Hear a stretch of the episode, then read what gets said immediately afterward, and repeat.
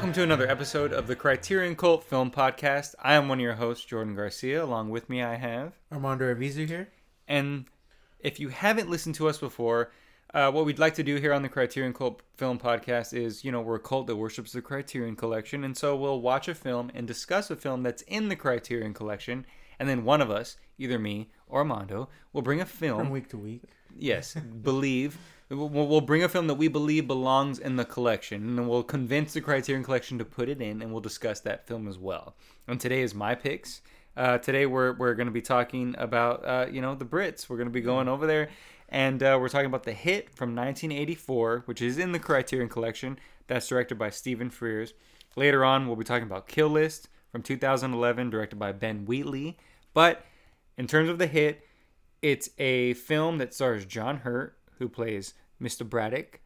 We got Tim Roth, a very young and wild Tim Roth, playing Myron. We got Terrence Stamp playing Willie Parker, and Laura Del Sol playing Maggie. And this is about uh, a film. The film is about 10 years after ratting on his old mobster friends in exchange for personal immunity. Two hitmen drive a hardened criminal to Paris for his execution. However, while on the way, whatever can go wrong does go wrong. Ooh, it does, because there'd be no movie if nothing went wrong, right? Well, yeah, it has to do that. Yeah. Yeah, and these are hitmen. Hitmen are stupid. Or they seem to always get themselves kind of in a situation, because At least when I they're was, being if, I, filmed. if I was a hitman and this was always happening, it was like, we I can't do this anymore, right? I mean, you know, at least when they're getting filmed, it always seems to be the hitmen that just are the toughest, the greatest hitmen. Once the camera's on them, Yeah. they seem to just botch everything. and Stephen Frears knows that, Yeah. and he went and he caught that perfectly. So this uh, matches up with the kill list uh, later on because it's also about a hitman, but it also sort of does in a lot of other ways. I think Mhm. um, uh, this is sort of my life and death, pretty much. yeah, pretty much. Yeah, that's sort of uh, a path to that, right? Mhm. Like that sort of path that you go on to get to that end, Well, right? yeah, accepting it, not Accepting accepting, it, it. yes, or- yeah. yeah. However you go about it. Here it's a little more, uh, it's a little more Hammered poetic. Well, I guess hammered on, but it's a little more on the nose, you know. more on the nose. I, I was just gonna say. So this is Terrence Stamp. He plays a a, uh, a criminal who rats on all his friends, and then ten years later, which is pretty crazy. It, it's ten years later. I would think it'd be a little less that they would come after him, but I guess they might have barely Well, it's because the guy was getting out of jail, right? Kind of. That was the. Kind That's probably deal, true. You know. yeah, So we're going after him. yeah. So John Hurt and Tim Roth they go after Terrence Stamp and they're gonna they're gonna He's take him hiding to out somewhere in uh, España. Yes, and they're gonna take him to Paris to give him to the boss to, to kill him. Mhm. And John Hurt, just want to get into that right away. Uh, the acting, John Hurt is playing pretty much, in my opinion, like the Grim Reaper or something, right? This sort of quiet, uh, menacing person who does. It's not that he has a heart, but there is more to him than that. He has like a character to him, but I think it's to me it felt feels like he's just sort of taking all these characters to their death, right? Yeah, he's really stoic and like you know, there's no, there's no life in him. Kind of like you know what you would think the Grim Reaper is, and that's funny because he's taken all the life. And John Hurt is really good for that because he has really like these really beady kind of black eyes. Well, he covers them up a lot too. with He's always wearing sunglasses, but even then, well, even then, when you see John Hurt's eyes, he, they're very just, they're, they, you know, I mean, that's There's not no an insult. kind of. Yeah, he, but but there's times where he can play a very sympathetic character, Yeah. and you can believe that. But here, he's a young John Hurt. He's smooth. He's slick. Oh, he's all slick. He's he's good looking, Yeah. but he's got that he's got those devilish good looks. You know what I mean?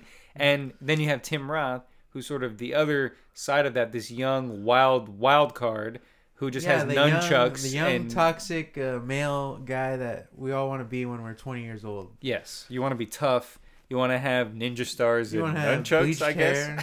yeah, bleached hair. sunglasses, a real wild attitude towards life, you know?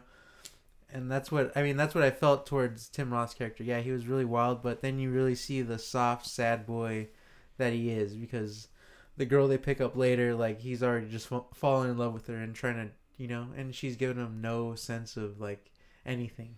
Yeah, he just know? has it's that false sense of like toxic masculinity where he's just mm. trying to puff out his chest for everyone else. Yeah. Where he just really is he's really a He's sensitive guy. peacocking, as they say. Right? Yes, yeah, yeah. He really cares. But there actually is this really great scene with Tim Roth where he goes to order a beer, and I believe they're in Madrid. Yes, Not yet. They're going towards Madrid. they're going, towards to Madrid. To Madrid. But they're But- it's Yes, but nobody speaks English. Uh, there's a lot of Spanish that's being spoken. He goes into a little bar to get some cervezas. the Spaniard. Yes, and he's gonna order Cuatro those. cervezas. And there's a couple of, you know, there's like a group of these four dudes, and they're making fun of him in Spanish. And Yeah. you don't get any subtitles for the Spanish stuff, which I think is great because you, if you, can know Spanish, they're making fun of him. and also if you know Spanish, they're pretty much just always saying like the insults in Spanish, you know, like, and you can hear that they're making fun of them if you know general Spanish, you know.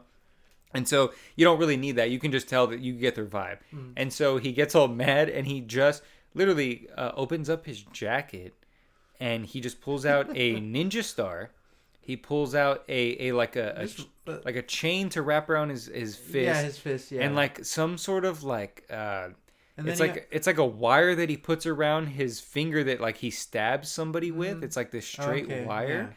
And he do, and he, he just puts the I beers in see all that he wrapped around his like because he always has that Billy Club too. Yeah, know? and then he has the billy club, and then he had a bunch of darts in his jacket, Mm-hmm. and he also had a slingshot. And if this movie would have been a big hit in the '80s, there would have been an action figure made of, the, of Oh, his yeah. character. You know, with yeah, if, if it was an. American movie and he was like that. Like a, a lovable sidekick with all that shit, yeah, that they would have been an action figure. Because I'm telling you, he had a jacket Yeah, full of shit. of all, the, all of his accessories. You know. Yeah, that's pretty crazy. And he's supposed to be just like a hitman. all he needs is a gun. You don't need all that shit. And so yeah, and he ends up just like wrecking the whole bar that he's at. He just like stabs all of them. He like beats them up and does mm. all this shit. Like, cause there's Make, a quick. and make sure the cervezas are safely in his jacket. Yeah, he takes them. Yeah, Yeah. He, he knows how to he knows how to secure a cerveza. Yeah. That's that's that's one thing I can give to those British folk. They know how to secure a cerveza. Scare a pint. yeah oh yeah and that scene was just very uh it just reminded me because you know if you've seen films of, of tim roth when he's younger he's very much like that very frantic very uh wild very like there's a lot of energy in him Yeah. you know Well, yeah, he's the young versus the old. You know, where Yeah. uh, John Hurt is the old hand at this, like he's old school, and Tim Roth is just barely coming into this kind of hitman business. As you find out later, because you don't know, because he kind of comes off, he comes off so confident and stuff. at first and yeah. later you kind of see his character kind of like unravel and kind of really show himself where he doesn't know anything. You know, like he's just this is he's learning. Yeah, you know. and, and I and another, and one thing that I want to sort of compare this film to that I think uh, if people haven't seen it and they're listening to this, Mm. and and it's like oh maybe they don't know if they want to check it out is I think. Uh, the tone and sort of vibe of it, even though it's not as long, is sort of like The Irishman, right? It's Mm. not. It's like about a hitman, sure, and there is like like violence and there is stuff, but it's it's pretty slow. It, not slow in a bad way, but it's pretty. It, it's it's got a certain pace. Yeah, It- It's not here to like give you action and action, even though there are some pretty like uh, uh, pretty uh, explosive scenes, maybe like one or two, I would say, because there's there is violence, and I think uh, the director uh, Stephen Frears does a great job of balancing that, uh, you know, the tone of that to not. Uh, you know, you can probably get bored in certain ways. I don't know if you ever. I'm just gonna bring this up because I don't know if you've ever seen the movie The American with George Clooney. uh, Um, no, I haven't. so it's just yeah. like about a hitman who's sort of like hiding out. oh, excuse me. Who's like hiding out in I believe Italy or France or something, and it's it's kind of got a slow pace, and and he thinks that somebody's like maybe trying to kill him, and but there's no action at all. It it, it has like a slow pace, and it's supposed to be sort of this artsy kind of hitman movie, and I think. The, the thing that it does is that it's it's who it, directed the American? Was it somebody like? yes he did control it was Anton Oh, Corbijn okay. I believe is- Never mind. We'll skip this one. yeah, that's what I was gonna say. It, it's not really. It, his stuff is sort of. It has no like soul or backing behind it. Mm-hmm. it. It doesn't feel like anything. It feels very surface. another another Soderbergh over here. Uh, yeah, I mean, I, mm. I wouldn't compare him too much to Soderbergh. Soderbergh at least has a little more spunk than him, Eh. a little more, just like a tiny bit, a tiny bit. But I, I would never see him like Anton Corbijn in the in the collection. Soderbergh stuff makes sense in the collection, right? The stuff he has. But what I'm saying is that the hit is sort of able to do that idea of keeping a slow burn kind of hitman movie where there's no stupid act where it's not like a Jason Statham hitman movie or, or something where Yeah. there's a bunch of fucking crazy action scenes where and he does all just this like shit. uh, catchphrases and stuff Yes. like that. Taglines. Yeah, it, it really it's talking would- about like mortality. Does does this hitman even want to kill people? Does Yeah. you know like th- this person who's gonna die uh, is accepting dying, Mm-hmm. but is he for real? Like you know, Yeah, I mean that's what that's one of the things I really liked about this film too is just the pacing of it, you know, because it just feels like, you know, it's not action packed. It's not trying to like catch your attention every you know ten minutes or something like that, or doing something wild. You know, I mean, sort of. I mean, just to hit uh, like film film beat or To hit film beats, script, yeah. script Mhm. beats, you know, like stuff like that. and You know, to, yeah, the, yeah, to keep the story moving along, but it's not like this big like uh, uh, what do they call it? Like a cinematic um, P, like what do they, what do they call it? Like a cinematic like um, I don't know, like P, like you know, like kind of like how- cinematic peepee. no, you know, you know, Oh, how, like, you- well, you know, like uh, how in um, what's it called? Um, in There Will Be Blood, you know, when the when the the oil thing catches on fire, it's like a, I forget, it's like I forget what they call it now. I can't think of it. Fuck, I'm sorry. Yeah, cinematic milkshake. I'm not sure.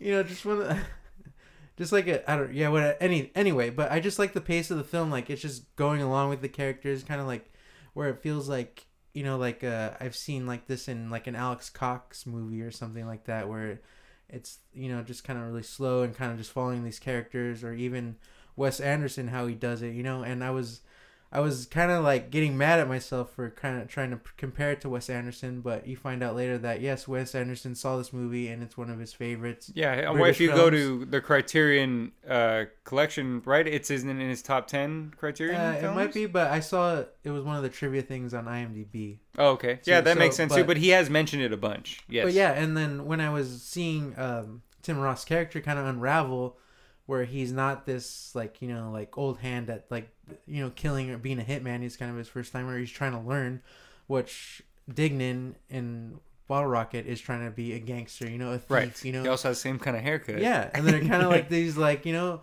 like spunky kind of guys that like you know they're just like they're young and they're kind of like they don't know what to do with their energy that all this energy they have you know so they're just kind of like all over the place you know And I feel like if Wes Anderson wanted to, he he probably did it because he didn't want to give too much of a homage to the film.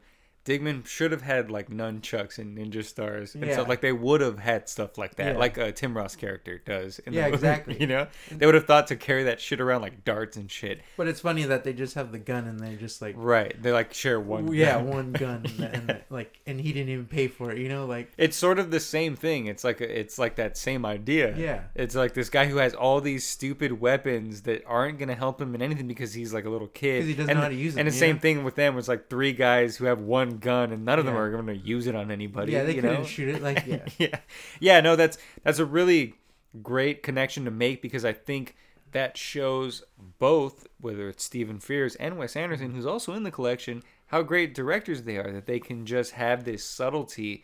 Uh, and, and sort of not necessarily steal, but pay homage to different things and take from different things, because I imagine Stephen Frears probably had um, an idea of like what he wanted to do with a Hitman movie, and I'm sure the story probably calls for that. But he also probably saw other films that he thought as like, and and to me, I just sort of think of stuff like La Samurai and stuff like that, older Yeah. films that kind of give you where you think it's supposed to be some action packed thing, but it's sort of slower, it's sort of more uh, meditative, It's a- it's it's a know- character piece. It's not Yeah. an action packed film. Like you know, it's more about yeah developing these, uh, Jonathan Hurt's character or even uh, Terrence Stamp's character. You know where yeah, who's great in this? Yeah, they're both great. Where you just th- feel like you know like, not a little towards the end is where like they kind of give like the, like the um the thesis of the film kind of like right. you know accepting or kind of no having to deal with your death because it's always gonna come with whatever story Right. Or no, like coming. knowing that you sort of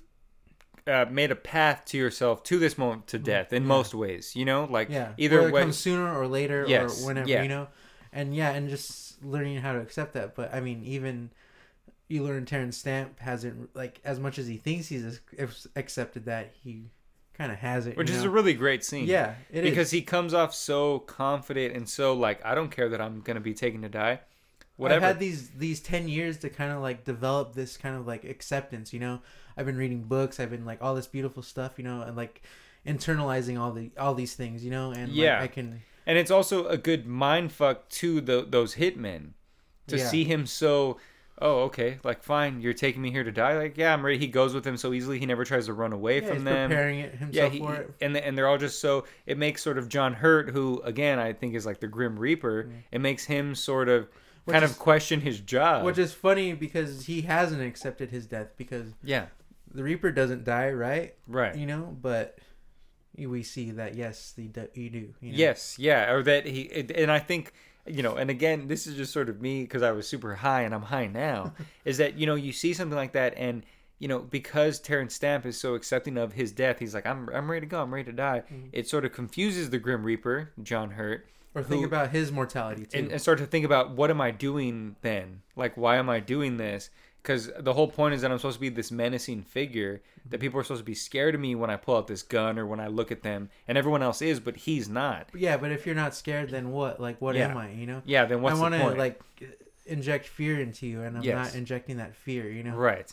And that's why even with I, I feel like maybe that's sort of the the deal with uh with Maggie as well, Laura Del Sol, who's you know this uh this uh, I believe she's uh, uh, she's Spanish, but they pick her up in, in some situation. They pick, have to pick her up along the way as a witness. But I think that's another thing too is that she doesn't the way that uh, the guy that they find her with um, is so scared of John Hurt, where she isn't really she doesn't really have that fear of them. She's like able to like kind of fight back with them and stuff. Yeah, because she's already experienced these kind of things where she's been in these life death yeah, she situations. like yeah, you, know? get a little quick backstory of her that she lived on the street Yeah. and stuff. She had to sell herself at bars and do all these things, so she's aware of how to like live and like do shit. And I think like yeah, that it, it's like he's bringing trying to bring like he's the Grim Reaper bringing them to their deaths, but there's people that aren't really scared of him, and They're he just questioning the Grim Reaper. yeah, and, he doesn't understand yeah. why, and so it makes him question himself. And so it, it is more than just oh, it's just two hitmen picking up this guy to go drive him to kill him. It- because of the way that it's filmed, uh, obviously the way that it's written, the way that It's it's, called a journey, ladies and gentlemen. it's called a film, people. All right, have you ever seen one? Huh? This is this is gonna got the rock in it. But yeah, I mean, I mean, Maggie's character is kind of unwritten, but not at the same time because you kind of find out all these things about her. Like, yeah, the guy's like, the guy who's with her, like earlier in the film when they meet, he's like, oh yeah, what do you think? How old she is? Blah blah blah. Like fifteen, like you know, 16, 18, like fifteen. Or oh, she's fifteen or something. you know? Yeah, She's this young girl, and like, oh, this has been the best time of my life, and like, yeah, and she and t- that's how she survives because she That- knows if she tells that some old creepy white guy, Yeah, he's gonna believe it. Yeah, And- he's gonna take that as like a invitation And because it's- they're it's- fucking sick. and anyone else, Australians anyone outside of the situation could see, oh yeah, she's not fifteen. You know? Yes, yeah, Uh, but it's because of that guy wanting to believe that she's 15 just believes it and is excited about that and yeah. No, it's true. Uh, She is underwritten, but I feel like she does have uh, like uh, luckily uh, this Laura Del Sol, who I don't think she was in many other things, but she does uh, she does a great job of sort of just conveying stuff without really having to speak or really Yeah. having lines. She does a lot of great like uh, emotional stuff with her face. yeah and just like reacting. she, she only speaks spanish but Right. you kind of find out later like yeah Yeah, she can sort of speak English, or she at least She understands, some of what it, they're yeah, saying. for Yeah, sure.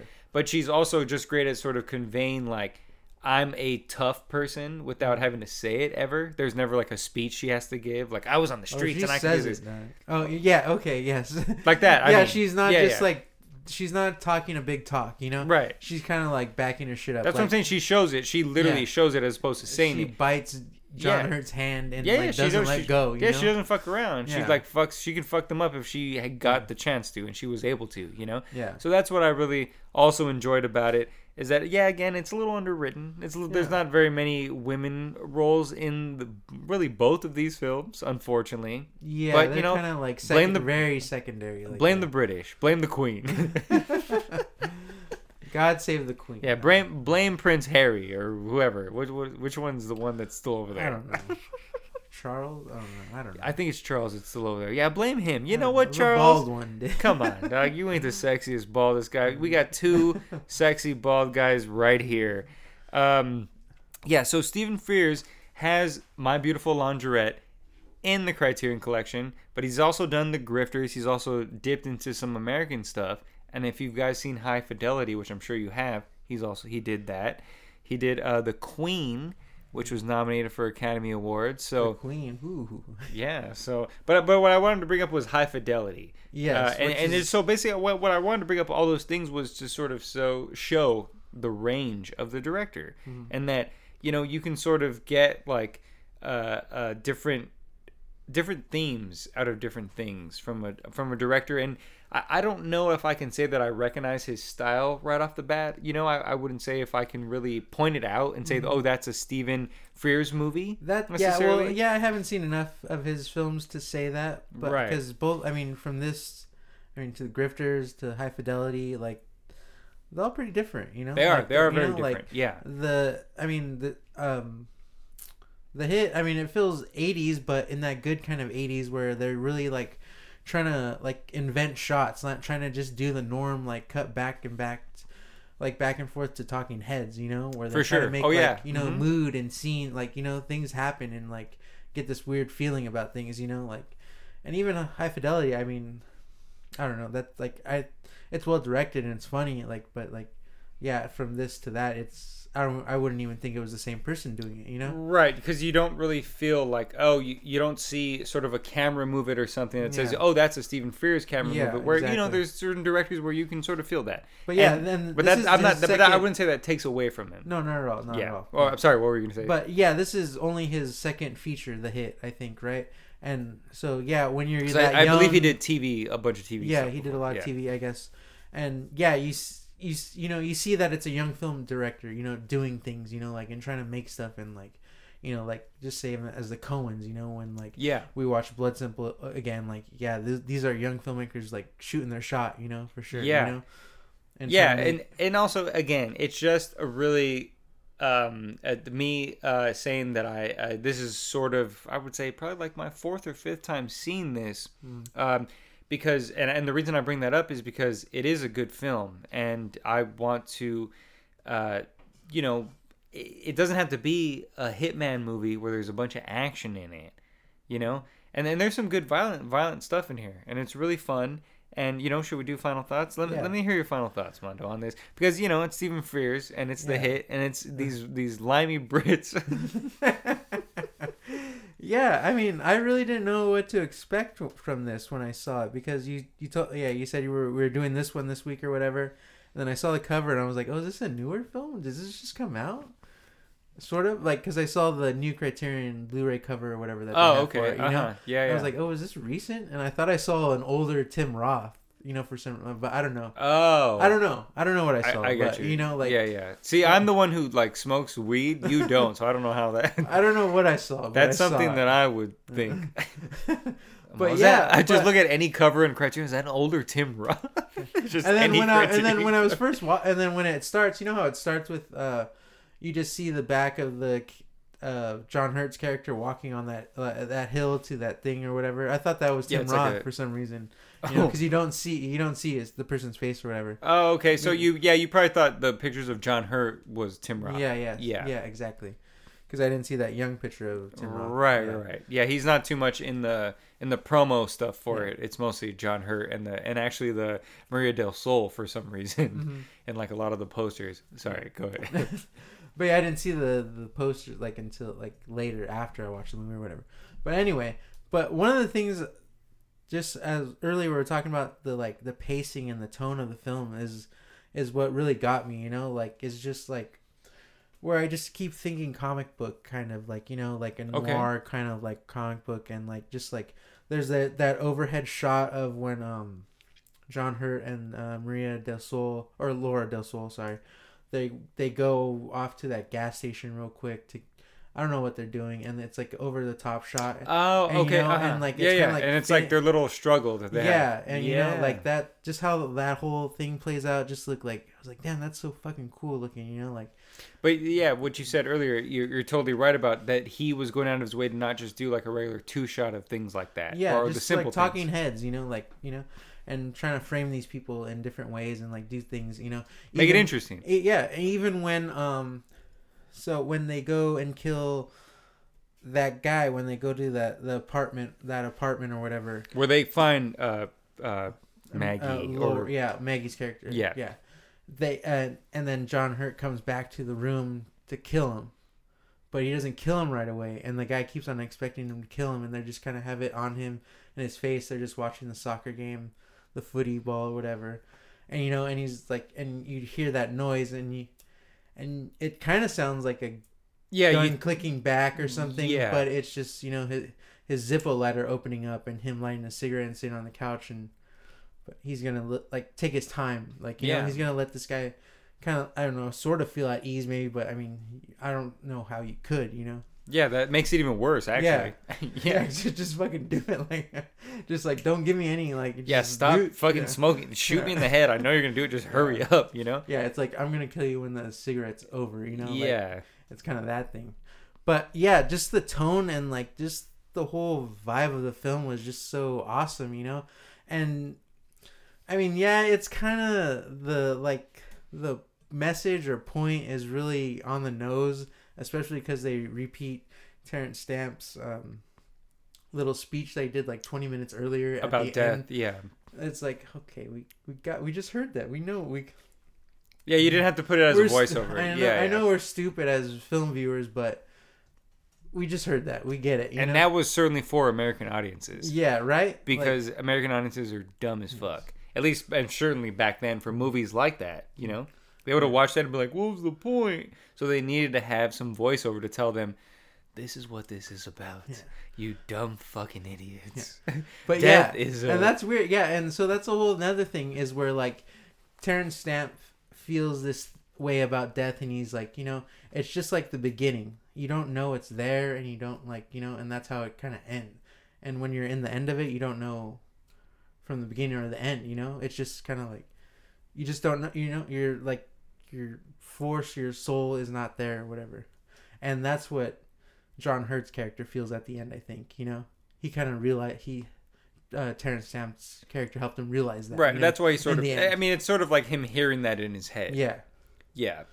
But you sort of could have just he, you could have really left out that voiceover and just shown John just by Hurt's the face, face. Yes, exactly. and known that that's what he's I get it. Yeah. and even just and how they cut back to uh, Maggie's face, where Right. she's right there for no reason, kind of Looking at it, yeah, yeah. with a blank. I was like, Yeah. I'm just gonna watch you die. Yeah, I'm just gonna stare at you die, even though the cop should have been like, "You need to leave. This is we just shot somebody."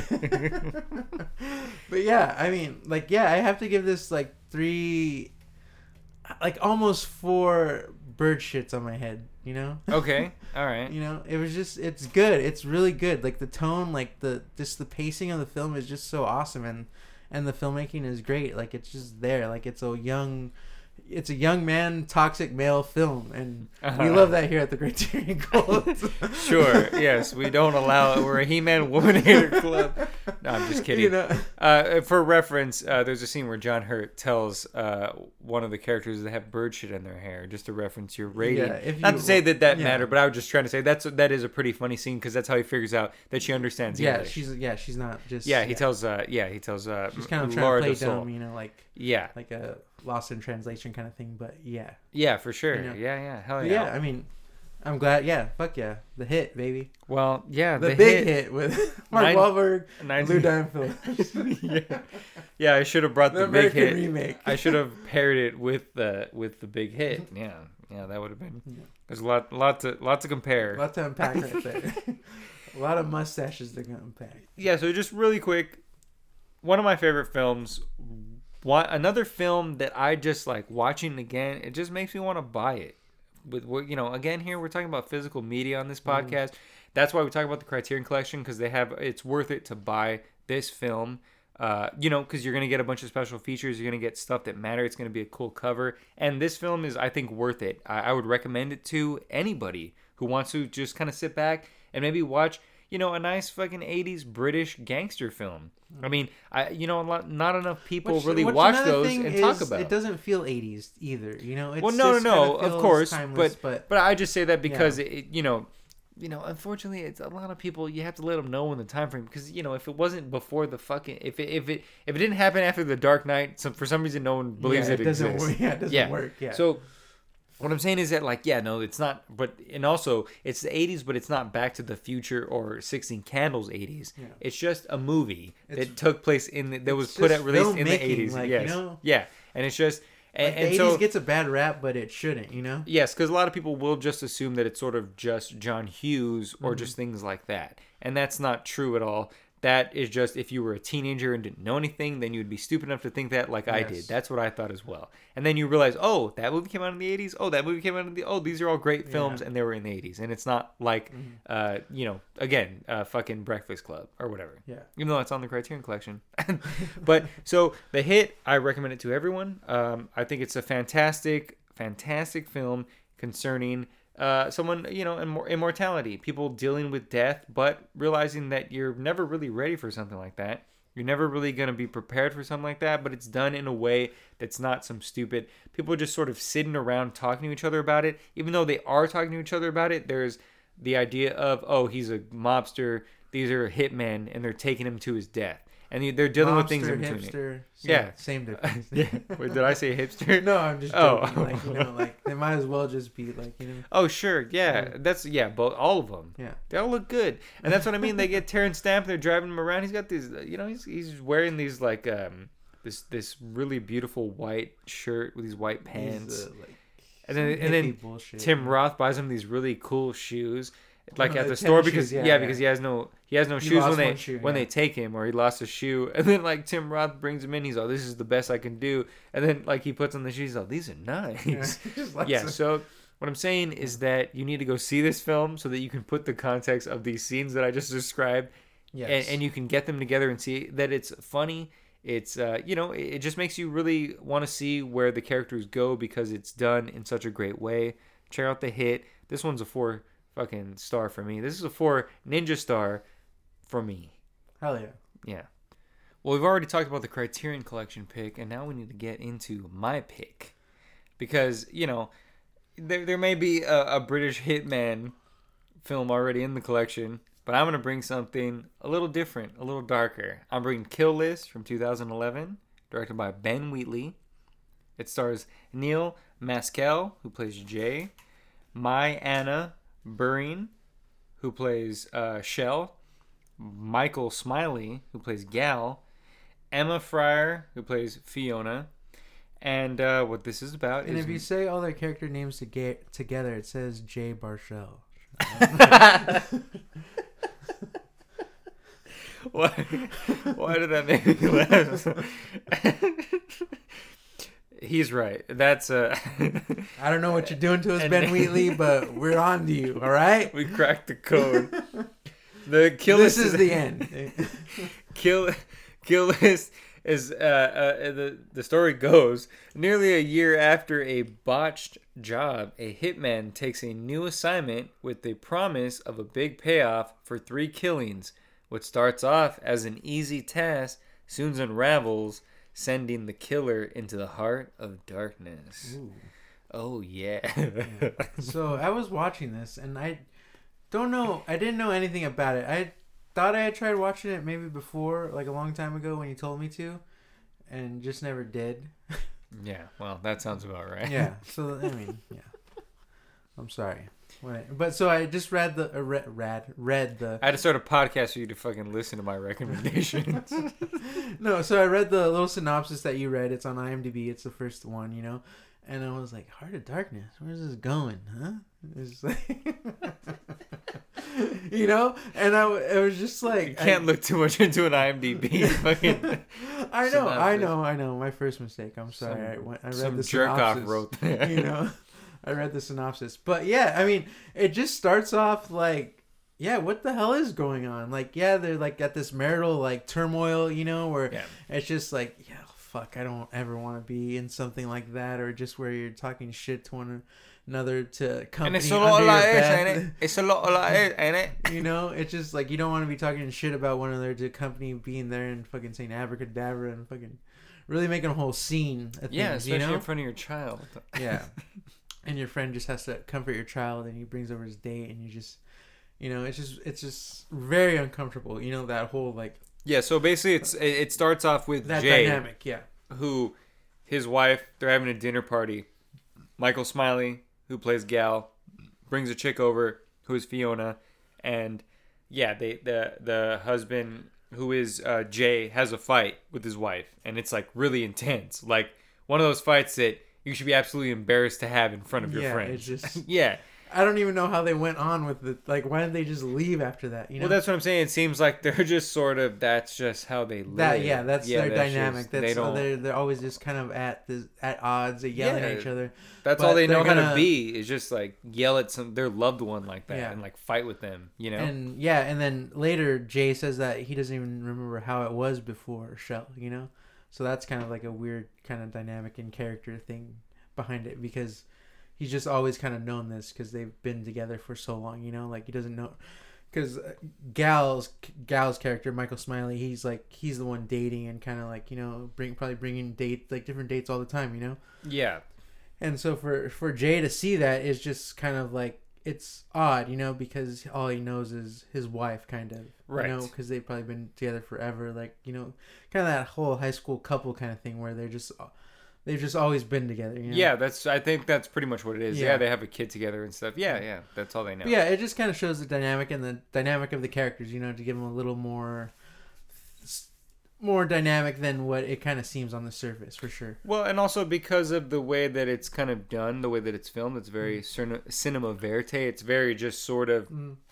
There's no uh, setting up shots and setting up scenes. It feels very improvised. It feels very on the spot. It feels very just lived in. Yeah. So you you that, just kind that was of one of the know. things I noticed too is like, so at the beginning they're kind of just always at Jay Jay's and Shell's house and at the dinner party, and when they go like, so there's a scene in the garage, and it feels like, it's not like lit well, you know, but it's lit like as you just had that garage light uh, kind of on, you know. It's kind of like really like you know, and it gets like different when it gets. You know when the scenes change, you know they're Well, just in mean, family home, you know. and also, But I mean, it's a choice. I'm saying more like those lighting choices are Well, much more of a choice. It's than- also a choice, but also Ben Wheatley is just a, a director who I think he gets a lot of guff because you know he maybe has some misses, not all his stuff, and he he tries a lot of things. Mhm. That's the thing. That's what I really admire about him. He tries a lot of stuff, and what he also does is he does things that are low budget, and he knows how to stretch that low budget. Like you were just saying, he knows how to make that garage light not only just look like a garage light, but not just look like that's all they had was the garage light. Yeah, It- exactly. It, looks like it's there for a reason, and and that's why I feel like if he would have filmed everything with this sort of uh, serious touch, try to frame everything all serious, then that scene wouldn't have worked because you would have noticed. yeah, that. just so yeah. like it, yeah, it it works, you know, for what's going on in like in later scenes. Like you know, they get into different things. You know, they get into different things. and it's also just good. You know, it's But it's he sort did of have a budget for Boddingtons because I had a shitload of Boddingtons in the garage. Oh, I'm sure that he probably just had that in his. That's Cases probably that's and probably cases, somebody's. gar That's probably like Ben Wheatley's garage, his real garage. He probably just really drinks that. I was trying to find a Boddingtons, but they're they're all out. Oh, really? no, I wasn't, but Oh, I thought about it, but I got the, I, we got, I got some of them we drink instead. oh, you're lying to our listeners. Jesus, I was like, oh, you should have got some so we could have drink. But talking about Ben Wheatley, but yeah, Yeah. but so uh, that's what I really admire about him is that he has that low budget sensibility that even so he doesn't try to uh, trick you into thinking that what he's doing is going to be something bigger than what it is. It keeps you grounded and and that helps, you know, in, in a good way when he needs to sort of do shaky cam stuff. What I was going to say is that there's like a difference, right? So you have something like um and I bring this up because it's it's huge budget, a bunch of money, like something like the Winter Soldier, right? Captain America, the Winter Soldier. All the Big action money. scenes are done with Winter shaky money. cam. Yeah, that fucking Marvel money. yeah, Literally Nazi money. yeah, Hydra money. and and so uh, all the action scenes are done with shaky cam because Mm-hmm. that's the way that they can hide the choreography. Yeah. Mm-hmm. That's the way they can keep everything simple. And that doesn't make any sense there because they're a big budget action film. They should be able to get the choreography to be able to film that well enough, right? And here it makes sense yeah, to kind of do Bourne ruined everything for everyone. Yes, that's that's another thing too. That that's another example. That's Where another they're great really example. trying to hide Yes. budget and stuff like and the choreography Right. and like the scene, you know. Yeah, because Matt Damon kept getting hit in his fat head like a bunch of times. Uh, There's, there's, Uh, just- we're gonna have to shave your head, Damon, and just it's gonna be fat. just look it up on YouTube. Uh, Bourne Identity. Fat Behind the Damon. scenes, Matt Damon gets punched in the fat head a bunch of times. There's just a blooper reel of him just getting punched in the head. I'm just kidding. That's not there, but it should be. Yeah. But yeah, that that's another good example too. That they they don't need that shaky cam. They're just literally like using that because they're too lazy to to do the most for it. Whereas Ben Wheatley is using shaky cam to sort of hide those actions, especially towards the end of the Yeah. film, because it's low budget, but it also helps with what he's already the the the sort of uh um vibe and not He's vibe. already kind of the- established, you know. yes, like, like, the the theme tone and the and that- tone. yeah, yeah. Yes, the, everything that he's already established. So it doesn't feel out of place. It doesn't Mm-hmm. feel like he's just doing that because he didn't have any money yeah, or that he was too lazy. yeah, because exactly the the end the ending scene, like I could really like.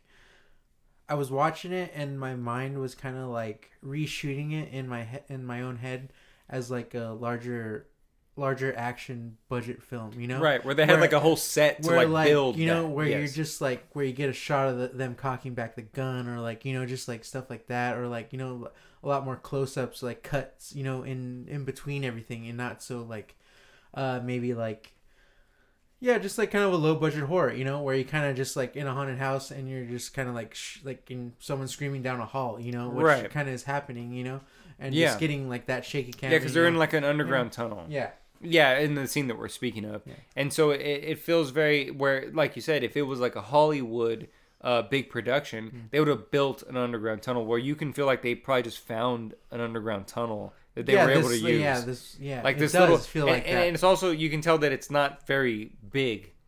That Yeah, they use a lot of the same halls and, and they sort of just have them run just- up and down. Yeah. I mean, yeah, you could kind of tell maybe it's just one hall, and yes. and they're using like you know just like trick of the camera. Have but the that also movement. makes it even feel stranger because and it feels like they're just claustrophobic, it's just like an endless hallway that Mhm. they're just like where are we going we don't know where yeah. to go There's nowhere. There's no end to this. Like they're Yeah. kind of just trapped, you know.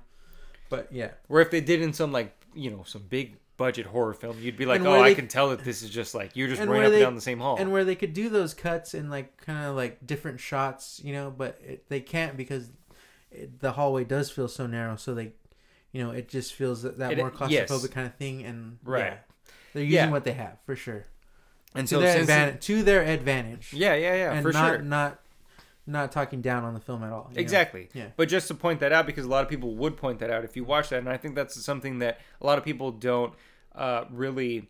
Uh, I, I, a lot of people that aren't people who under like really go into film and really enjoy film, people who might just watch, you know, the re- casual movie enjoyer, might see a whole film with shaky cam as like a bad thing, as like low budget, like you know, with like you know, as like sort of like oh this is like uh not good because they just have like a shaky cam a handheld cam but that's not true at all. Because even though this is a low budget film it's done like that for a reason and that's the reason he filmed that story because he knew he can add that shaky cam to that.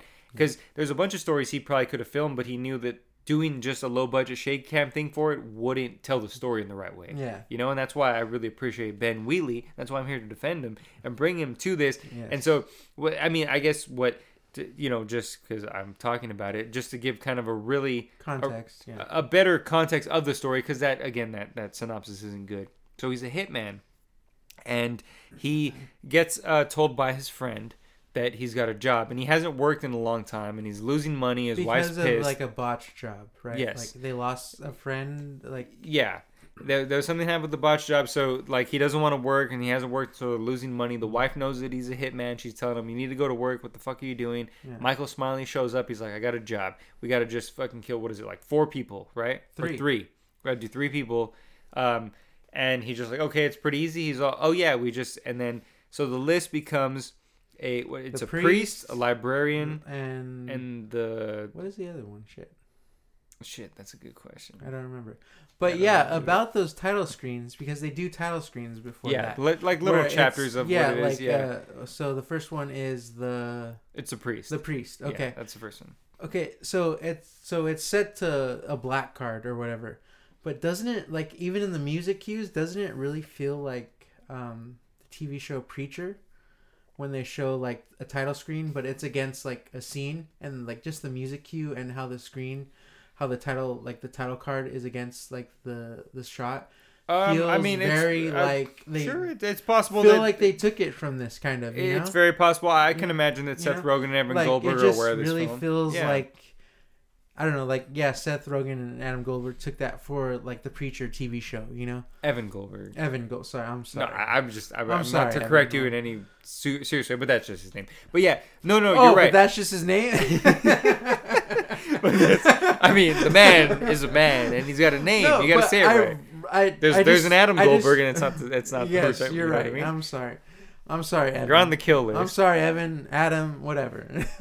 but no, it just really gave me that preacher TV show vibe, you know? Not in a bad way. I mean, that's cool. I mean, that's a cool like way like they do it kind of differently where it's not just chapter 2 or whatever, you know? The priest, the librarian, like whatever, you know, the hunchback at the end, you know? yeah. It's really cool. Like, you know, it just kind of like gives you it sets a different kind of tone for like what's going on in Right. like, you know, it just like sets you up for that and I liked that about the Preacher TV show, you know? Like I liked the Preacher TV show, but I really just I was like, "Oh shit, that really reminds me that they kind of lifted this from that, you know?" yeah, no, for you sure. know? I can definitely see that. I mean, I didn't see that right away, but now that you mentioned that, yeah, for sure, that I- definitely that- makes sense. I can imagine that they didn't watch this and like get some sort of influence, Yeah, especially from the style of it, especially from the violence of it. And so, Yeah. so he's a hitman. Yeah, and the and he- violence from it. and yeah. he's gonna he's gonna go through all But these this list of people that he has to go through and you sort of start to realize and he doesn't realize you start to realize as an, audi- as an audience because all these things are kind of happening these little clues that they're setting him up to be something there's like this cult that Mm-hmm. is putting him down a path that's gonna like make him be something at the end What were those clues that were that you thought were setting him up to be something? well Just I- the knife thing. Well, That- only only certain. I mean, I guess I would just say uh, uh, for that, yes, the knife thing, where they cut his hand and make that contract. yes, and then they showed the uh, and they don't do Gal's and, hand. and Michael. They just do Jay's hand. well, and then Michael Smiley, Gal, his girlfriend, uh, do carving the the symbol in the back of the mirror. yes, that was kind of like, okay, what's up with that? What's yes, when she's on? at the house, Yes. there's like certain things like that, and her showing up with the to the wife and talking to her when you And know, then, but before that, she shows up outside the hotel for some reason. And, yes, and, he, sees her and he just waves hi to her. Yeah, and he kind of like he's like, "Is that real? Is like is was that going on?" But also, and then again, I, and you he know, I'm call not. his friend Gal. Hey, you see this? Yeah, like, did you know that she's outside in the woods? You see a girl out there right now? yeah, yeah you would think that, that would be a Yeah. thing. But but again, I really do enjoy that because I do feel like it is sort of this surreal thing. Yeah, Where he's not even probably sure if that's who he's seeing. Yeah, it's really you see that in his head, in his face, and his reactions that yeah. he doesn't know if that happened. He's like, "Wait, the fuck? That just that happened? Like I wasn't Yeah. seeing some." Because I think he sort of mentions it, right? I wasn't think seeing that's some white bitch in the, in the yeah, woods. yeah, because he even says that she looks like a ghoul at one point, or that she Oh, looks like he? weird. Yeah. Yeah. he like tells her he's like, oh, she's like good she looking, does kind but, yeah. but she, she's got those big old wide eyes and like she does she looks kind of very have a weird look to her. Like Yeah. She is,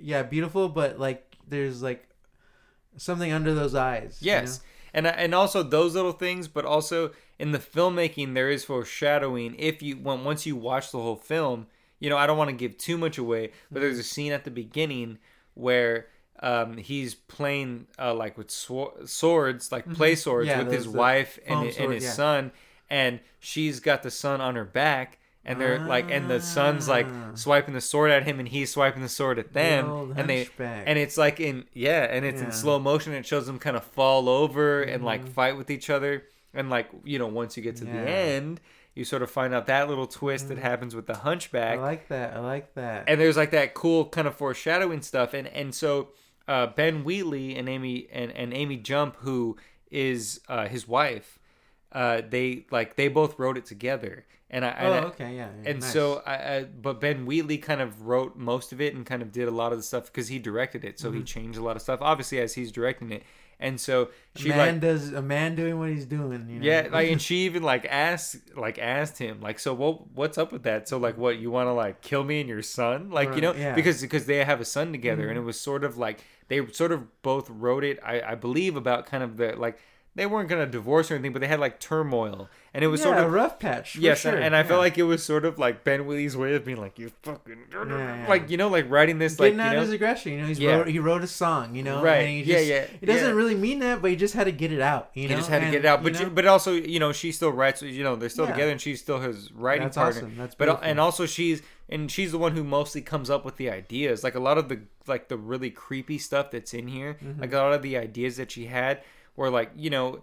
um, sometimes when he'll like kill people, when he goes to kill people, they'll just be like, "Oh, thank you." They won't be scared. They won't like fight him. They usually say yeah, thank and you. that that was another thing to compare to the hit, where it's kind of like uh, John Hurt doesn't know how to feel when uh, People are accepting Stamp of is, that. Is yeah. accepting of the death, and Yeah. like you know, and like, and these and and and the kill list when they tell Jay like they like he tells him thank you, and the, and he asks Gal, he's like, what the fuck did he say thank you know like yeah. why was he like you know and they and then the second guy the librarian does that too kind of like where he I don't know he's the you know he goes through all those emotions you know where Yes, and then yeah, he just but kind but of finally but says they're thank still you yeah, but they're Yeah. very like uh oh like you know we we you know we, we Yeah. like you we think you're doing good yeah like, good exactly job or something It's- right so it is more of a that thing where it ties into the end where you see like they were grooming him for something yes you know? yeah they were like Yeah, kind of yeah making like testing him to make Mhm. sure that he was willing to do these things yeah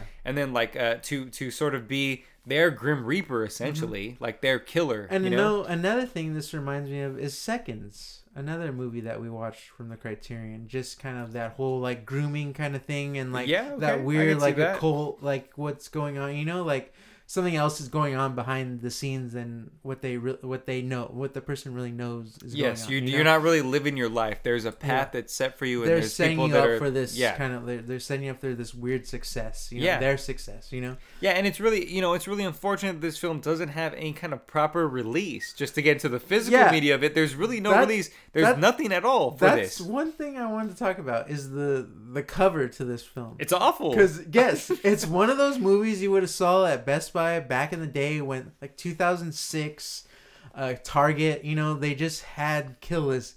It would if it was then, it, they would just had Kill List, and some gangster would have said, "Oh, you seen Kill List, fool?" no, but see, the You thing know? is that it would have been the thing. The difference is, is that because of the cover and because you would have saw the name Neil Maskell and Michael Smiley, you wouldn't have got that kill list. But you would have bought the kill list that has Bruce Willis or Sylvester Stallone. You know what I'm saying? But the gangster fool just going to Target or Best Buy would have bought this Kill List and fucking hyped it up. you Oh, know? maybe. It's If- just one of those ones that I don't know if they. I don't know if he would have been yes, down with yes. this movie because it's It's kind of weird. It's a little weird. I think he would have been down with it. He's like, "Oh, it's a, it's a, it's a trip, fool. You know, it's a trip, dog." the thing is, the thing is, I think to them, like they you love know, trips. and they again- love and- being and on again, a trip. and this is not no and disres- not vacation. This is no disrespect, uh, you know, to the film fools, but I think to them more of a trip would be like seeing like Resident Evil, the like the film. no, yes, this- no, no. This to them, they would they would not This like is this. Is a trip. Dude, they would they would say like this is lame. Like they would just like they ah, would they would have got into the end. they would have got into the end. No, they wouldn't have made it to the They end. They, they would have been like, we don't understand what these fucking British fucking guys no, are saying. No, they would have been excited because like, No, you're you're I trying. love my Heina, but I want to hit her all the time. Oh no, you're trying way too hard to like. I'm no, not, no, no. I'm yeah, not, yeah, I'm yeah. You not. are. No. There's no way. There's no way you could show like a like did a I bring gangster. this film or did you bring this film? No. I did, but I'm saying there's no way you could show like a gangster like full, like Cholo full this movie, and he'd be like, "Oh yeah, this is sick," and like show Hey, other I people. worked at Best Buy No, no, for no. Uh, one season, and it, that's what they've recommended constantly. oh no, I don't think so. I think you're full of shit. No, I'm not. Okay, sure, fine. Let's just say that we agree with you, sure, but it's not Okay. true at all. There's like I literally like you they they would not watch this movie. It has nobody in it. They, it doesn't have like Sylvester Stallone. They wouldn't watch this movie. would, but that's they not the point because that's not who we're fighting for. I'm fighting for the Criterion Collection, Mm-hmm. and it doesn't have a good physical release for it. Not it doesn't all. have anything. There's like, absolutely nothing. It's a terrible cover. It's like do- corn issues or something like that. Yeah, that. that's what I'm saying. There's like nothing for it. And even if you were to buy that simple, stupid Blu-ray, because they do have a Blu-ray, but it's a shitty cover. Yeah. There's maybe like one It's special like a bad special like, feature, and you're gonna it's pay like 35 bucks for it, and for that's no reason. yeah, that, that's just dumb. Mm-hmm. That's just stupid. And so it just needs a good. Uh, and Criterion has it currently on the Criterion channel, but Mm-hmm. that doesn't necessarily mean that they're to put it out. I just want to make that clear to people that don't really understand that kind of distinction, which Mm-hmm. Yeah, I get. It- It's it's, it's, yeah, kind it's of movies confusing. they can curate for their streaming service, so they can. So yeah, they obviously recommend it because they wouldn't Right. just get anything to put on their streaming service. right, you right, know? right. There's But it doesn't necessarily mean that it's going to be put out by them yes, uh, in the future or anything. They would probably do it if they could. You know. Yes, and that's another thing that. Uh, um, so it might mean that it could come out eventually. Mhm. It, that's Yeah. that that's definitely a possibility. But I just want to say that we've been, you know, we've been thinking of this for a while. We've been putting out these lists. We, I, And- I actually want to do this movie before it was put out on the Criterion channel, but I thought that's a great way to promote it as well. Mm-hmm. Yeah. To also get them to say, hey, I know you're listening. You put it on the channel. Just give me a physical fucking release. like of this Cooley shit." High. Like we did a review before it was even put on the channel. Hell and yeah. It's on the channel right now. I know? mean, and also not to fucking you know toot our horn, but we also did a bonus episode of Sound of Metal where we weren't even trying to say that it belonged to the Criterion Collection, even though we said that it should be. Yeah, exactly. And now it's going to be. Yes. So, So, I mean, you know, I think you know we got our hand on the pulse. Yeah, you know, we're, we're our we're finger on the pulse. I mean, we're not trying to we're not trying to steer you wrong. We're just steering you in the right direction. You know. Uh, we're trying. You know. You know, And you know, I think we are. But so yeah, Kill List. I think uh, it, it belongs in the collection uh, because I don't think there is something like this. Uh, you know, if you go onto the channel, it it um, pairs it with uh, the Wicker Man, and that really does make sense because the Wicker Man Mm-hmm. is about yes. the cult and stuff, and it has that kind of same vibe. But Mm-hmm. I paired it with the Hit because it has that same sensibility. that limey hitman. Yeah, I mean, but it, it also is again, it's about that same idea of these people that are on this chosen path for themselves, and there's they know that that's what's going to happen. Except in Kill List, he doesn't really know. that that's another thing that I wanted to bring up. I didn't bring up during the the hit uh, conversation is this thing about trying to make your mark. You know, trying to be remembered. Right. Like when I was younger, I thought that was really cool. I was like, yeah, I want to fucking like, I want to like you know do something to make my mark, and I want to be remembered. But fuck you, you're white. Uh, you know, like everything is gonna be gone pretty much. You know, like no one's gonna remember shit. You know, like and no one's gonna care. You know, like it's just that it's like that weird like. It's that weird male fantasy thing, like where it's just like you know, like fuck you, like fuck you for even trying to think that, you know, like you're not, you like, not to not to be such a downer, but you're nobody, you know, like there's so many fucking people, like, and you want to be remembered, like you want to be remembered, like fuck you, you know, that's like, Yeah. I don't, you know, like no, Mondo's turned like, into a hitman. He's know- gonna kill somebody.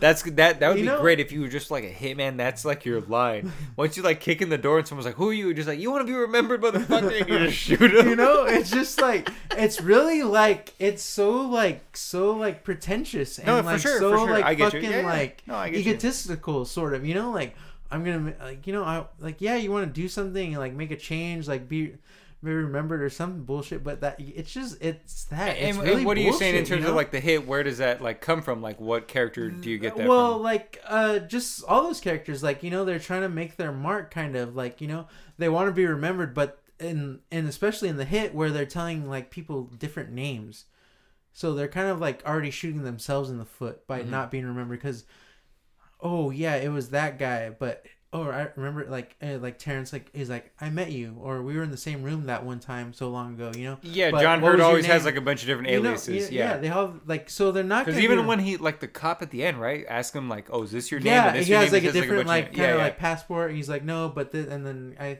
think they kind of finally end on his real alias, Uh-huh. his real name, not alias because that's his real name. But right. you know, like so it's kind of like this really really weird urban legend kind of thing. You know, so you're not gonna be remembered because like that's not even who you are or who really who you're presenting to. Well, like, I, I mean, life, you might, know? but it's like a, a crapshoot for shit You like that. like, you it's might be some legend, like some fucking street legend it's or not something. But real. Like you know, Yeah. it's just like you're it's not really who you are. Yeah. Or yeah, or you think you who you are or whatever, you know? And that's same with Kill List, like, you know, like he's probably like upset with just like the family life and like he did this botched kind of like job or whatever, you know. And these people like these rich white people are trying to get him remembered, but maybe he doesn't even want that how how he sees it, how to be remembered, you know? Well, I mean, I think he does want to be remembered. Yeah, I he just does, don't. but not in their way. well, I, I just, it, you know? I just don't. Yeah, I guess like, yeah, not in their how way. they're how they're grooming him how they want that how they want him to be remembered. It's you just know, also like, one of those things where, where it's just like, not he, his choice. he know? doesn't have in kill this like he doesn't have. I mean, what can he do? He can't Yeah. do anything but kill people. Yeah. So if he's not doing that, then he's nobody. Mhm. Like he could just get a job and support his family, but he doesn't.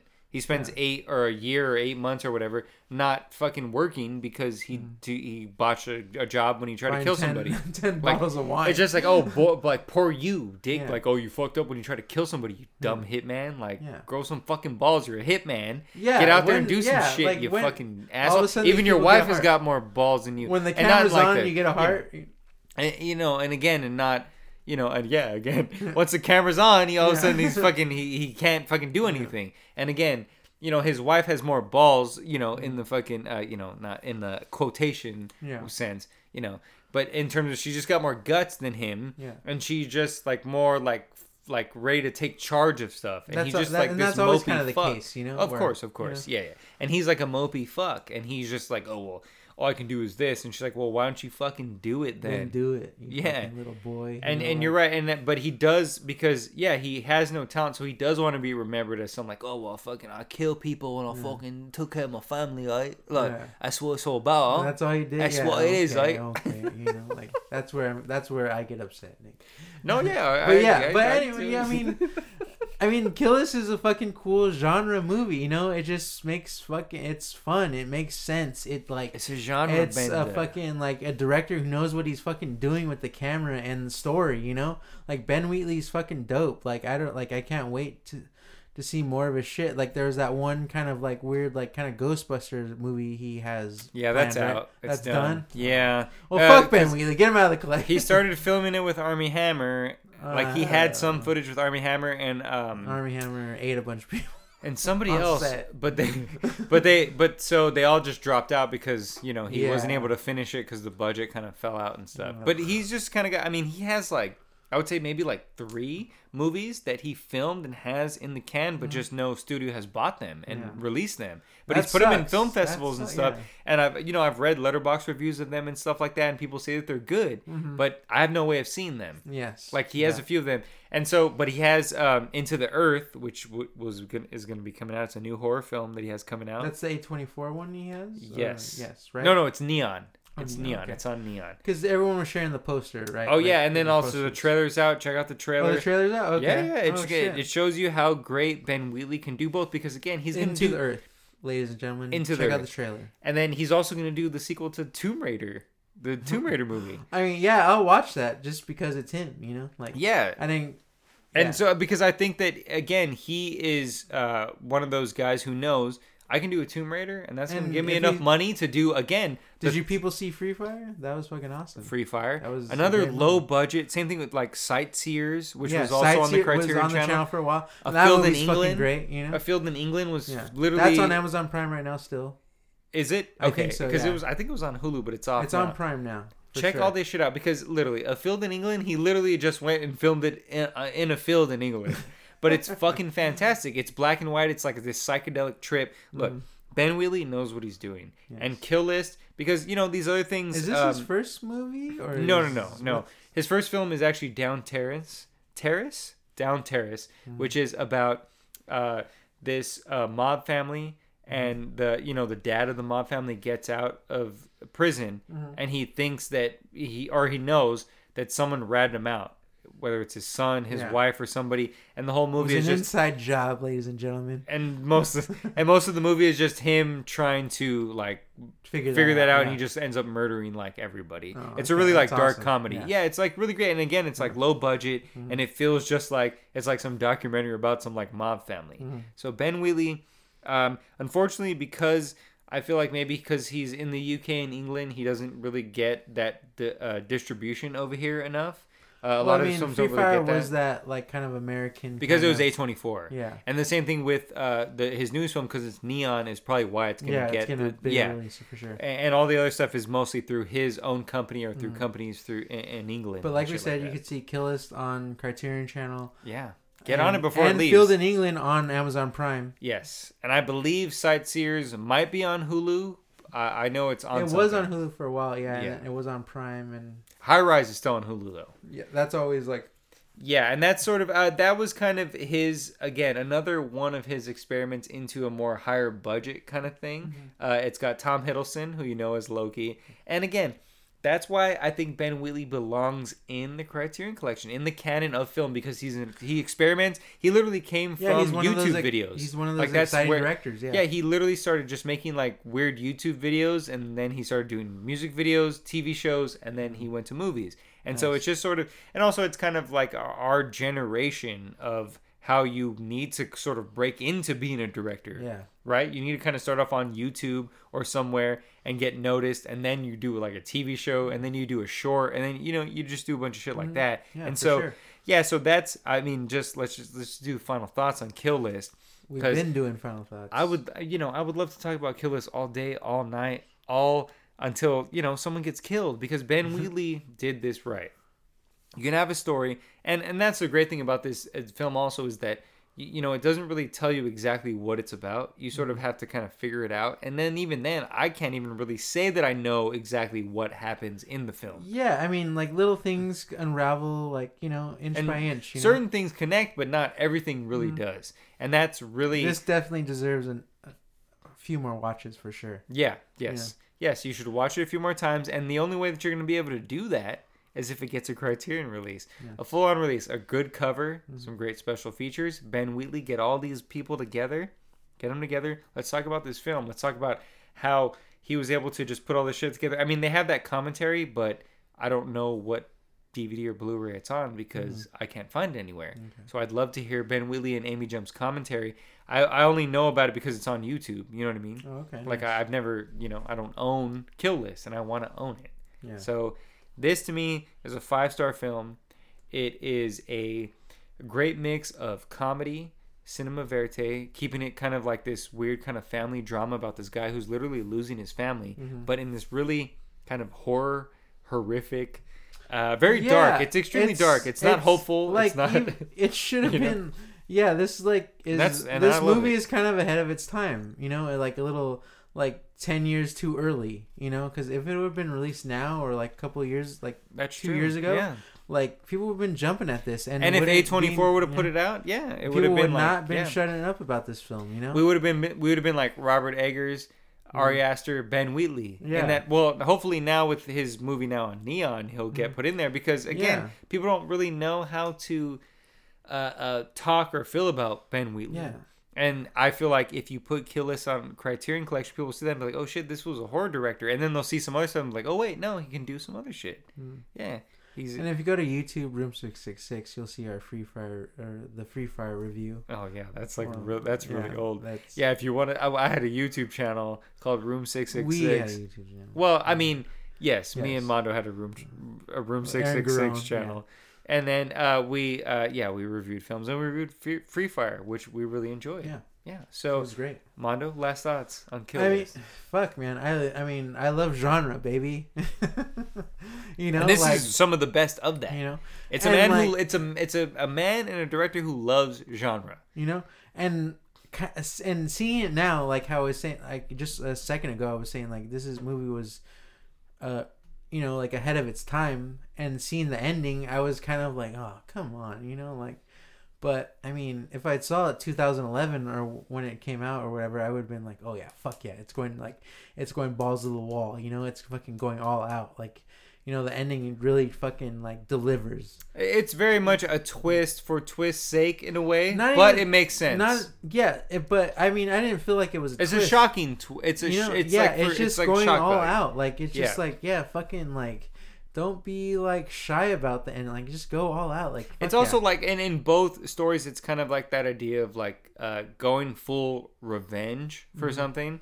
Yeah. Uh, payback in that killing somebody is probably gonna lead to horrible things. It's gonna Yeah. you're gonna end up doing something really stupid, Yeah, or you're gonna end as, up dead. As upset as you are as at your wife, you really don't want to kill her. You know. Well, and also, I mean, uh, well, I'm just saying because as as a hitman, he was going around. You know, he would see. You know, he'd find the librarian who had the. You know, we didn't even really talk about this too much. He, you know, he had to kill the librarian. He had like like, the you know. child porn Yeah. and the you know and the priest. And- they find out little things about these people, and he gets very angry. And so he he doesn't just shoot them; he like violently kills them in this violent way. and that's that's a precursor in the dinner party. yes. You know when he's talking to Exactly. the to uh what's her name uh, We're- okay. Fiona. Now that you say that, oh Okay. fuck, I completely forgot about it. So okay, so in the it. dinner party, when those so those people Uh, no, no, not in the dinner party. No, when he goes and he's eating. I'm sorry, when he's eating. Oh, with, yes, with, with Michael. Smiley, Yeah, and those people are playing the, the like they're singing about God Yeah, and the. Jesus songs and shit like that. Aren't that. they in the cult at the end? Are they? I think that don't- dude who's playing guitar with the long hair is one of the people that they show like in the cult That at makes the end. sense. And I think they were that was like a test. Yeah. To, to make him be like, oh, are you against God? Yeah. You know, to, to how be- you feel, where your where your religious views stand. That makes complete sense. Yeah. That's like one of those weird tests, and like, it's like I was like when I was watching that scene too. Now that you bring it up, I was like, oh fuck, they're gonna oh they're gonna fucking top the Animal House scene where he breaks the guitar. Oh. You know, Nah, they're yeah, gonna, I- that would've been great, You know? yeah. Like, but he kind of smash it. does. Yeah, he sort of does, he but does, I, it would it would have been great if he smashed it all it- crazy yeah. like like It John Belushi. But I mean, he Yeah. Says some shit to him. You know, he uh-huh. doesn't just like no rhyme or reason. You know, he's like, we're in a fucking like you know Yeah, a all, "There's a restaurant. time and a like, place." Yeah, there's Yeah. a time and a fucking place to do this, and obviously this is not the fucking time and place. You know, like we're trying to eat dinner. We're like, you know, like you're, you're like you know like yeah. yes, there's this noise, like, but it, we're the only fucking people in here, you know. Right, And, and I'm then- not, and, and- you expect me to fucking ignore that right now? Yeah, and he's just tell like, me Jesus loves you. Yeah, and he's just like this place is deserted and they're sitting next to us Yeah. like as close as possibly can. Yeah. Yeah, um, my bad. So that's not what you're saying. You were saying something about the dinner party. Oh, okay. So yeah, when uh the beginning when they have the whole dinner party Right. and uh um Gal brings over Fiona and he and Fiona's talking about her job. Yes. Uh, air quotes. she works you in know, HR. HR, she has to fire people and stuff like that. And Jay is getting upset about that. You know, like oh, like oh. I, she says like oh it's a from a business standpoint it's not personal. it's not personal. Oh, but I'm sure their friends and their family and kids don't feel that, you know, like Yeah. all that. And he's fucking killing people. Yeah, he's a know? hitman. Yeah, like Yeah, yeah. oh yeah, don't take it personal. like but, what fucking moral? it's Like, what do you it- stand on? Yeah, it's like how can you like judge this person's job? I mean, yeah, it's fucked up, but I mean, yeah, it needs kind of needs to be done. You know, like people do their jobs shit, shittily, shitly, and like, uh, sorry, that's not even a word, but you know, like I shatly, Tittily. you know, like you know, like people like do their jobs how they do them. Like they kind of get this like high, like high horse where like I'm just gonna do this, you know, and whatever, whatever, you know. And but he's killing people like you know for a living and. Where he, Yeah, you like, can't be mad at HR. Yeah, HR. you can't be mad at that. Like, fuck Yeah, you. Like, that's just like, Yeah. that's where you're just like your whole views are just all out of whack. But anyway, I love genre. This is a fucking great genre film, and it fucking it hits. Ben Wheatley is a director who should be making films every year, you know, like. But I don't want to burn him out. Well, he does. see- but yeah. It's just that they don't get Yeah. distributed. Yeah. Because he has like I would like a, w- like I was we were saying there's like maybe like three or four films that he has already filmed and They're done. in the can, yeah. It's They're- just that nobody No people watch them or just like we don't know how to sell this. Yeah. Even though I feel like a lot of these are sort of that. Mhm. It's sort of hard to sell. Yeah. And maybe that's the reason why we don't get good Yeah. copies of his shit. But So that's that's, why need. I need you, Criterion, to back this fool and get a release on Hell Kill yeah. List, you know, and even Sightseers and all the all his films, you know, like just get him in there, get him in the conversation, you know. I'm hoping that them having him on the channel is a sign. Again, Yes. They have a bunch of people on the channel. That doesn't always necessarily mean that they're gonna bring their films Yeah. to their collection, but it also, but it does mean that they understand that those need The preservation. attention, They yes, need attention. yes. They need people to watch them. They need people to understand that these films. They're not uh, just exist for a curating reason. films. They're not just grabbing films they can just grab. Like you know, they're like they're picking and choosing what they can grab. You Yeah, know, like yeah. and Kill List is one of those movies. You know, Right. this is obviously maybe they can't fucking release it, so they're putting it on the channel, Yeah. so they can give it that seal of approval. Exactly, and and, and you know, and again, another reason about this podcast is to sort of bring attention to that. Like, you know, I mean, just to bring something from the previous episode that we didn't uh, talk about from your Killing Zoe episode, that you know, there's. Rumors that boy sad shit. there, there there's rumors that uh, Criterion or, or Kino tried to get um, Killing, Killing Zoe, Zoe, yes. but the studio didn't let them. The studio didn't want them to do that, and they just buried it. for some reason. For They're some trying reason. To, well, For they're no trying reason. to blacklist. Uh, And, and well, they're trying to. Quentin Tarantino probably said, "Don't let fucking Roger Avary have a movie. Yeah. put my shit on shit. You know, put Yeah. my special editions on. give me the money." But who knows? I'm not saying that for sure. he sure. has yet to be on Criterion, right? Or just no, I, I believe Pulp Fiction. Laserdisc, right? Pulp Fiction had a laser disc. So, Oh, but you know, again, that might also be a thing that he, you know, his studio won't let them take stuff. I don't know what you're fucking doing, Quentin, but just get the whole bloody affair out there. Yeah. God damn it. But the, yeah, the whole point is that um, you know we, we want to bring attention to these films and say that they, they belong in Criterion Collection. And a lot of times, maybe the Criterion Collection already maybe wanted to have these films. It's just that there's Yeah. a lot of legal things they can do Yeah. and stuff like that. So So all they can know. get is the streaming rights right now. but at the same time, we still want to bring attention to these films. Yes. So I mean, it's safe to say Kill List is in the Criterion It's in, Collection. baby. It's in the cult. Hell yeah. Watch this movie while you can. Yes, Get please. the Get on Criterion. DM me. We'll fucking give you a link. Whatever. Yeah. I'm just kidding. I mean, hey, DM let's me. let's. Uh, I mean, there's probably gonna be a lot of you, but let's let's uh, you know, let's share emails. Yeah. Let's start. Give me your uh, what do you got? Netflix or something? Let's trade something. You Yeah. got something? I'll give you Criterion. Yeah, we'll get it. We'll get it to you. You're the Criterion channel because Yeah. you need to see this film. Kill List is in. Thank you guys so much for listening. I am Jordan Garcia. Please follow me at Young Jane Fonda on Instagram, and then follow the podcast at Criterion Cult Pod on Instagram. Also follow at Criterion Cult on Twitter, and please, I am uh, Jordan Garcia, Jody Foster Army on Letterboxd. Please follow me. I just got back into it. I was watching a lot of TV shows, so I wasn't really mm-hmm. putting stuff on there. But now I'm getting back into it. Mondo, where can we find you? You can find, find me at save underscore mondo, Twitter, Letterboxd, Twitter, all that shit. Hell yeah, that's a lot easier. I'm, yeah. I'm sorry that I have too much shit. I, I just made too many fucking names. Yeah, All right. join the cult. Hell yeah. Thank you guys.